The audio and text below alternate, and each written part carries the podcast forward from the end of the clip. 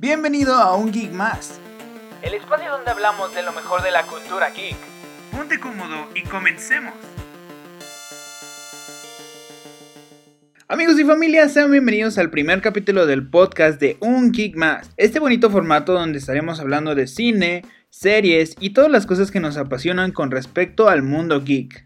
El tema de hoy será algo que yo llevaba un tiempo preparando para un video en el canal de Tadashi Geek en YouTube pero no me parecía el formato correcto para contarlo como me gustaría.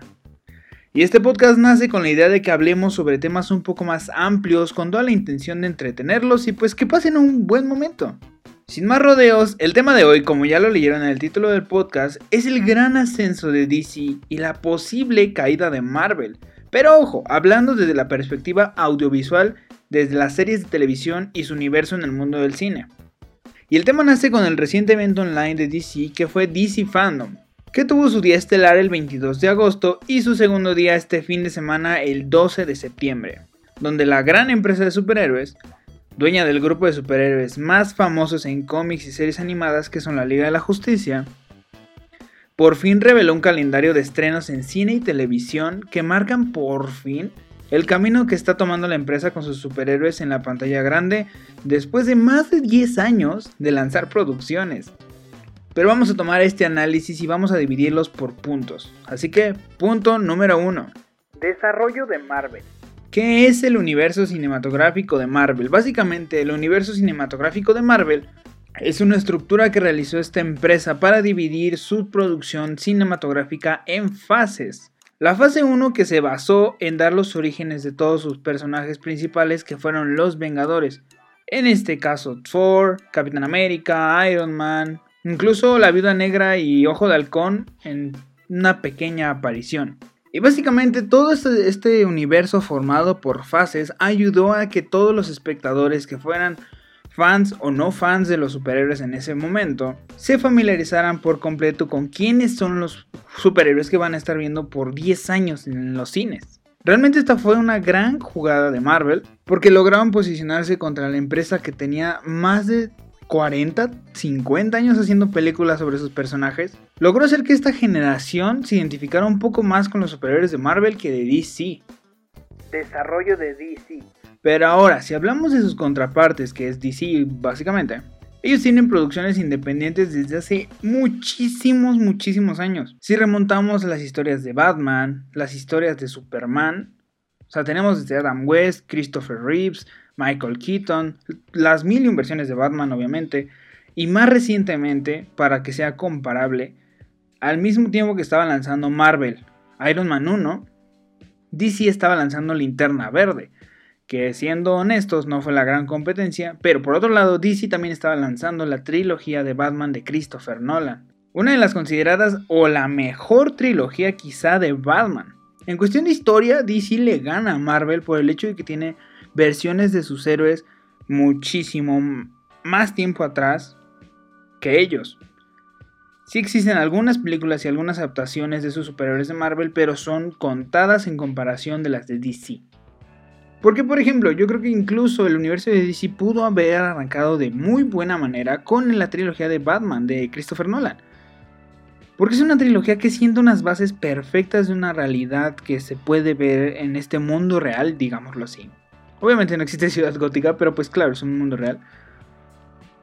Y es un poco más aceptable que el hecho de ver algunas historias que son incluso tema de burla como es Linterna Verde ya que si bien no es una película del todo pésima, no es una película de la que DC ni Ryan Reynolds estén muy orgullosos. Pero formalmente hablando de lo que es el universo de superhéroes de DC, la película que sienta las bases bien es Man of Steel, El hombre de acero. La primera película de Superman protagonizada por Henry Cavill, que para muchos, sin contar a Christopher Reeves, ha sido el mejor Superman que hemos visto. Pero a partir de Man of Steel, DC cometió una serie de errores que se veían, pero cañón, en contra de Marvel. Ya que Marvel, mientras Marvel estaba ya en la fase 2, donde nos iba presentando a muchos más superhéroes, nos iba presentando una, en una secuela de los Vengadores, nos estaba sentando las bases para Civil War y las bases para Infinity War. DC estaba lanzando Batman v Superman, que pegó, no pegó, que la versión extendida, que pues pegó igual de más o menos, no le gustó la crítica. Luego tuvimos El Escuadrón Suicida, que fue una película que está muy dividida, ya que pues digamos, para ser una, una película basada en cómics, no está tan mal, pero narrativamente, audiovisualmente hablando, esa película es bastante mala. O al menos no es digna de decir que en ese mismo universo está el Superman de Henry Cavill o el Batman de Ben Affleck. Y sin mencionar que tenemos en esta película al peor Joker de la historia protagonizado por Jared Leto.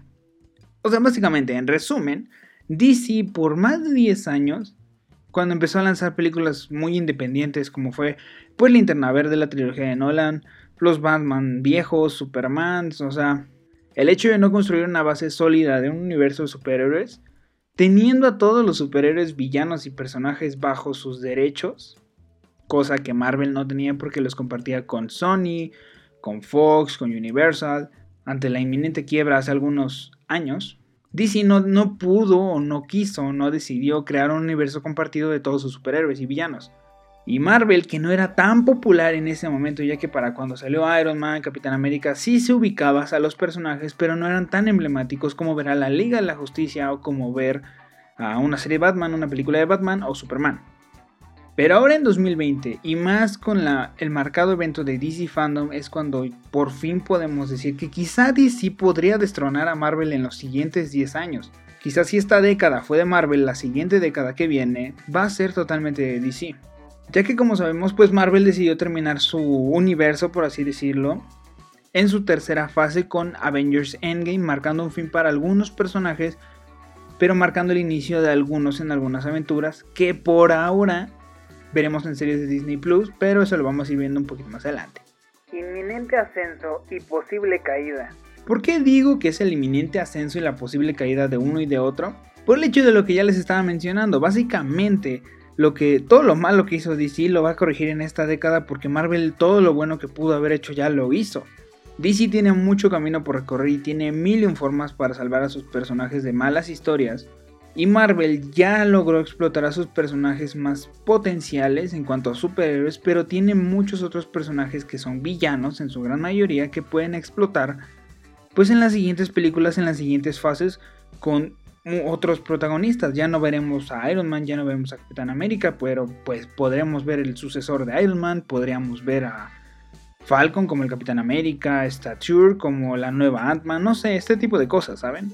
Pero Marvel ya logró posicionarse, pero por lo que está apostando ahora es por pequeñas producciones como las series de Disney Plus o incluso la más, las dos más grandes que están pensando es la tercera entrega, no, la segunda entrega de Doctor Strange y una tercera entrega de Ant-Man que pueden marcar ahora el nuevo rumbo de Marvel. Pero para esto estamos hablando de que estas películas podrían llegar en 2022 o 2023 por todo esto que pasó con el COVID. Y pues DC ya presentó todo su plan que se basa básicamente en, primero que nada, dijeron, oigan, ¿y los errores que ya hicimos? Ah, pues bueno, existe Flashpoint, la película de Flash en individual se marcará como un posible reinicio que conectará muchos personajes de varios universos y además de que DC ya dijo que existe un multiverso en sus creaciones. Si en algo le lleva bastante ventaja a DC a Marvel es en las series.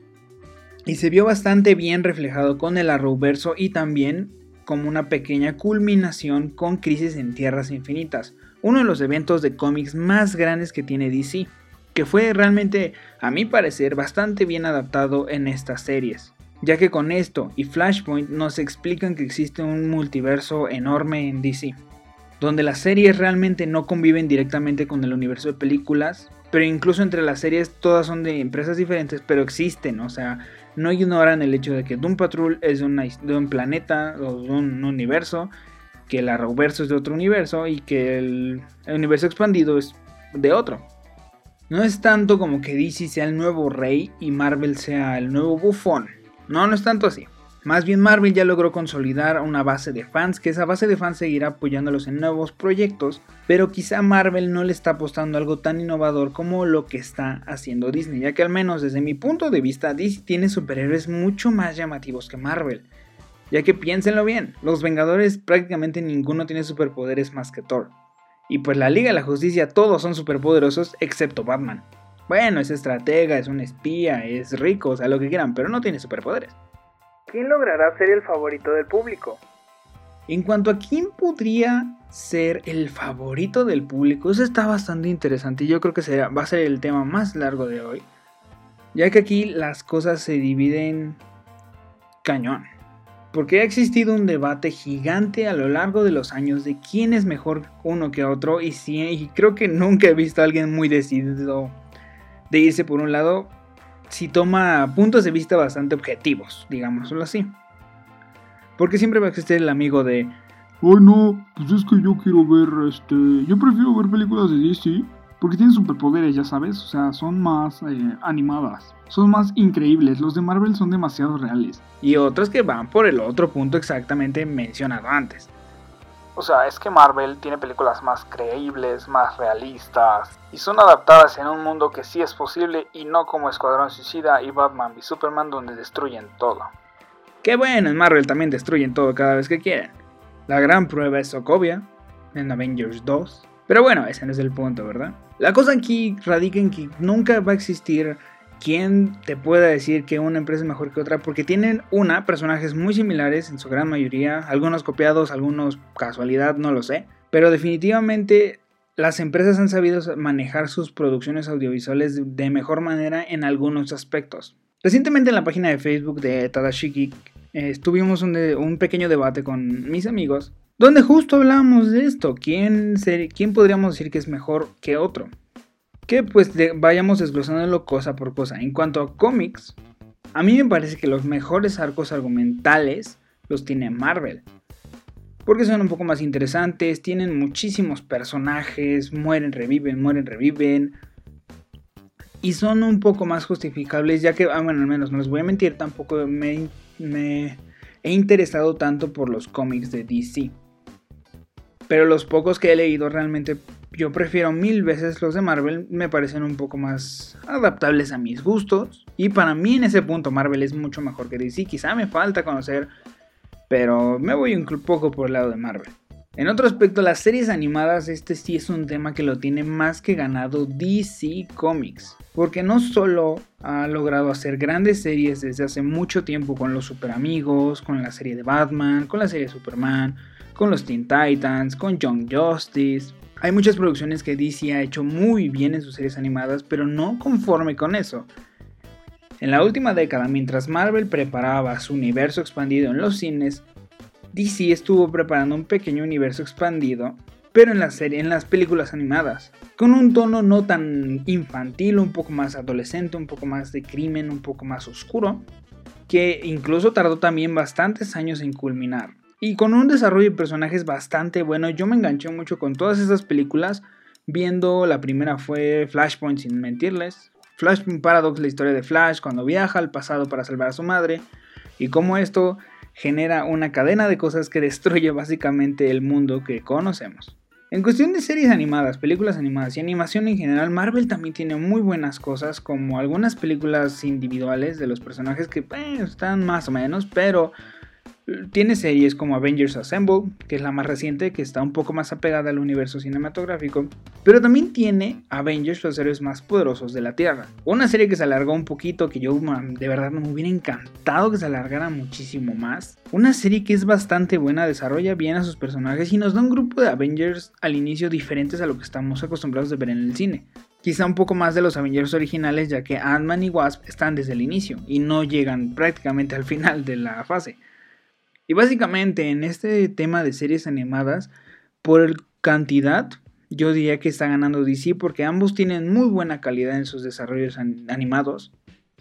Pero DC tiene series desde los 80s, 70s. O sea, y eso no compite contra Marvel que empezó a hacer cosas bien a partir de los 2000. Así que pues, en este punto también yo diría que gana DC Comics. Y en series live action, antes de llegar a las películas, antes de llegar al, al golpe fuerte, en series live action de verdad que yo creo que potencialmente sería un buen tiro.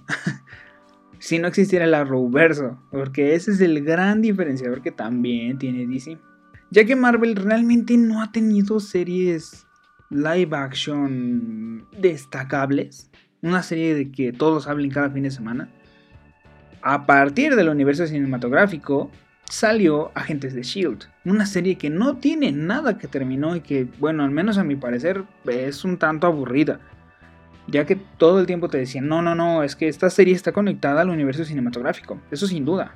Pero a lo largo de no sé cuántas temporadas, creo que fueron 8 o 9, a rara vez se menciona algo directamente que afecte a la serie o a las películas que los conecte. Por otro lado, también Marvel tuvo su desarrollo de series con Netflix, algo que parecía bastante interesante al inicio ya que Netflix estaba en su pleno apogeo antes de ser un total boom y ser Netflix en el mundo, a partir de 2013, 14 me parece, y se centraron en el grupo de los defensores, un grupo de super, bueno, un grupo, un grupo de antihéroes, héroes, que se dedicaban a defender la ciudad de Nueva York, que igual que agentes de Shield te decían todo el tiempo que sí estaba conectada pero no, no, nunca no estaba tan conectada como pues debería de. O sea, yo sé que por ejemplo Daredevil no tenía mucho que hacer en contra de los Chitori o Ultron. Pero al menos yo, yo, yo creo que tuvieron que haber entrado, tuvieron que haber tenido mucha más participación porque pues siempre nos quedamos con esa intriga de qué pasaba. Pero esto, todo esto tiene una razón.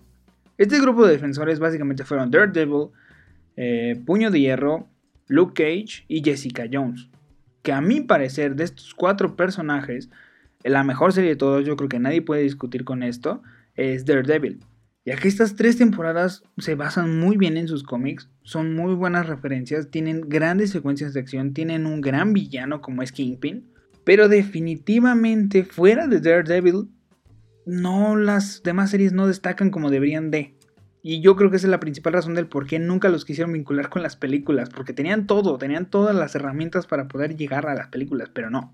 Por otro lado, pues digamos, los otros tres defensores, Jessica Jones tiene muy buenas temporadas, pero como les digo, Agentes de Shield quizá yo no lo vi, pero porque me parecía aburrido y mucha gente les aseguro que no vio ni Puño de Hierro ni Jessica Jones porque sí llegan a parecer aburridos, aunque tienen cosas muy, muy destacables. Descatables, descatables. Y Luke Cage, de verdad, yo, yo diría que Luke Cage es la segunda mejor serie después de Daredevil de Marvel y Netflix, ya que tiene un gran y gigantesco desarrollo del personaje y sus villanos y sus personajes que conviven con él. Y a mí sí me dio bastante coraje que no siguieran esta serie porque estaba wow.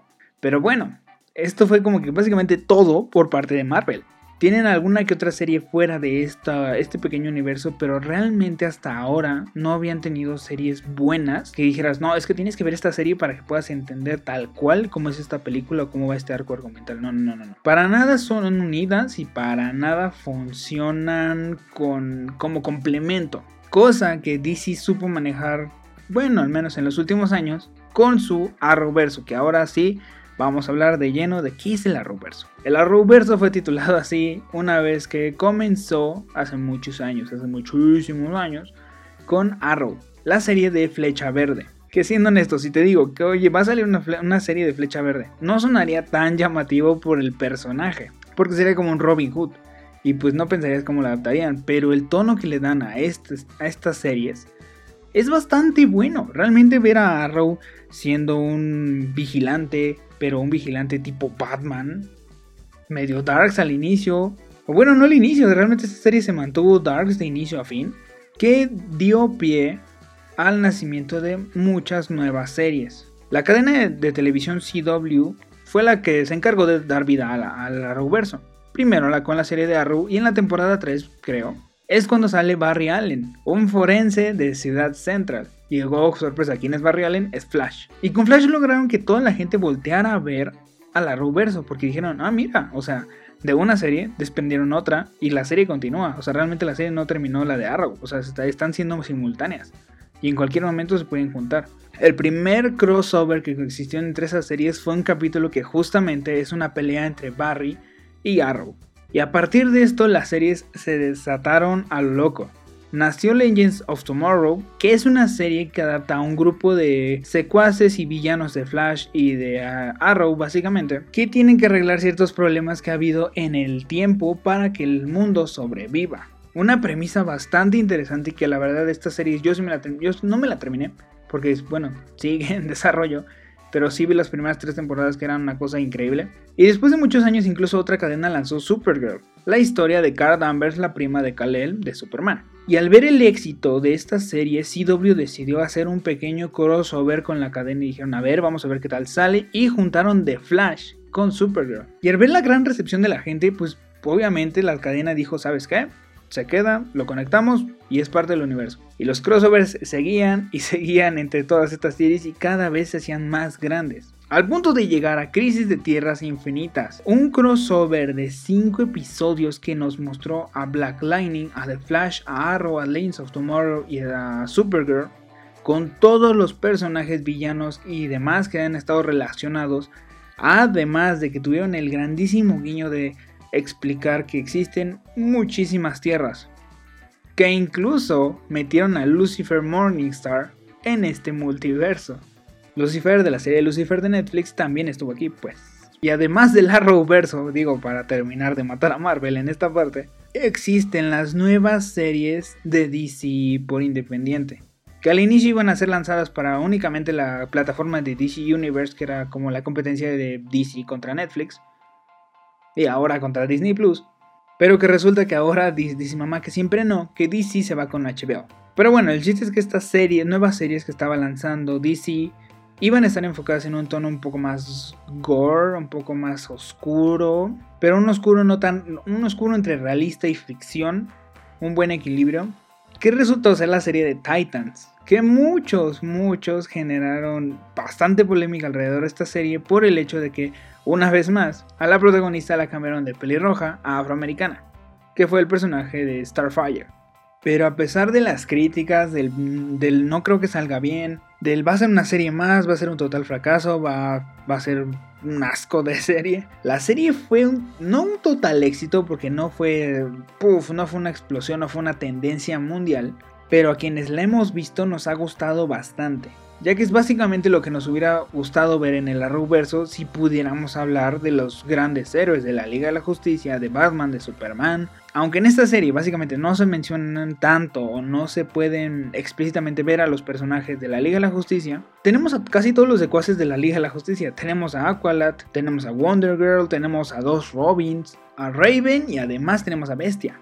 Todos estos pequeños guiños que dio la serie en un tono entre realidad y un tono oscuro fueron un muy buen éxito para DC para seguirla produciendo y seguir introduciendo personajes al punto que ahora ya se va a lanzar la tercera temporada. Uno de los Robins ya, ya es Red Hood, uno de los Robins ya es Nightwing y solamente faltaría ver al tercer Robin que llegue con Batman. Además de que en esta serie puede que veamos a Arsenal, un personaje que ya vimos en la serie de Arrow, que es el ayudante de Green Arrow, a Bárbara Gordon unirse ahora a la nueva Batifamilia en esta serie. O sea, realmente todo estos, este universo está repleto de personajes que puede alargarse más y más y más.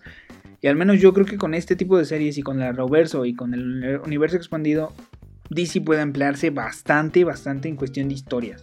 Y bueno, ahora sí, resumiendo todo lo que hablamos, pues básicamente DC también le da una paliza en las series live action a Marvel por cantidad y por calidad. DC se ha esmerado por muchos años desde Smallville hasta ahora en sacar muy buenas series con buenas historias y buenos efectos que atrapen a la gente por mucho tiempo.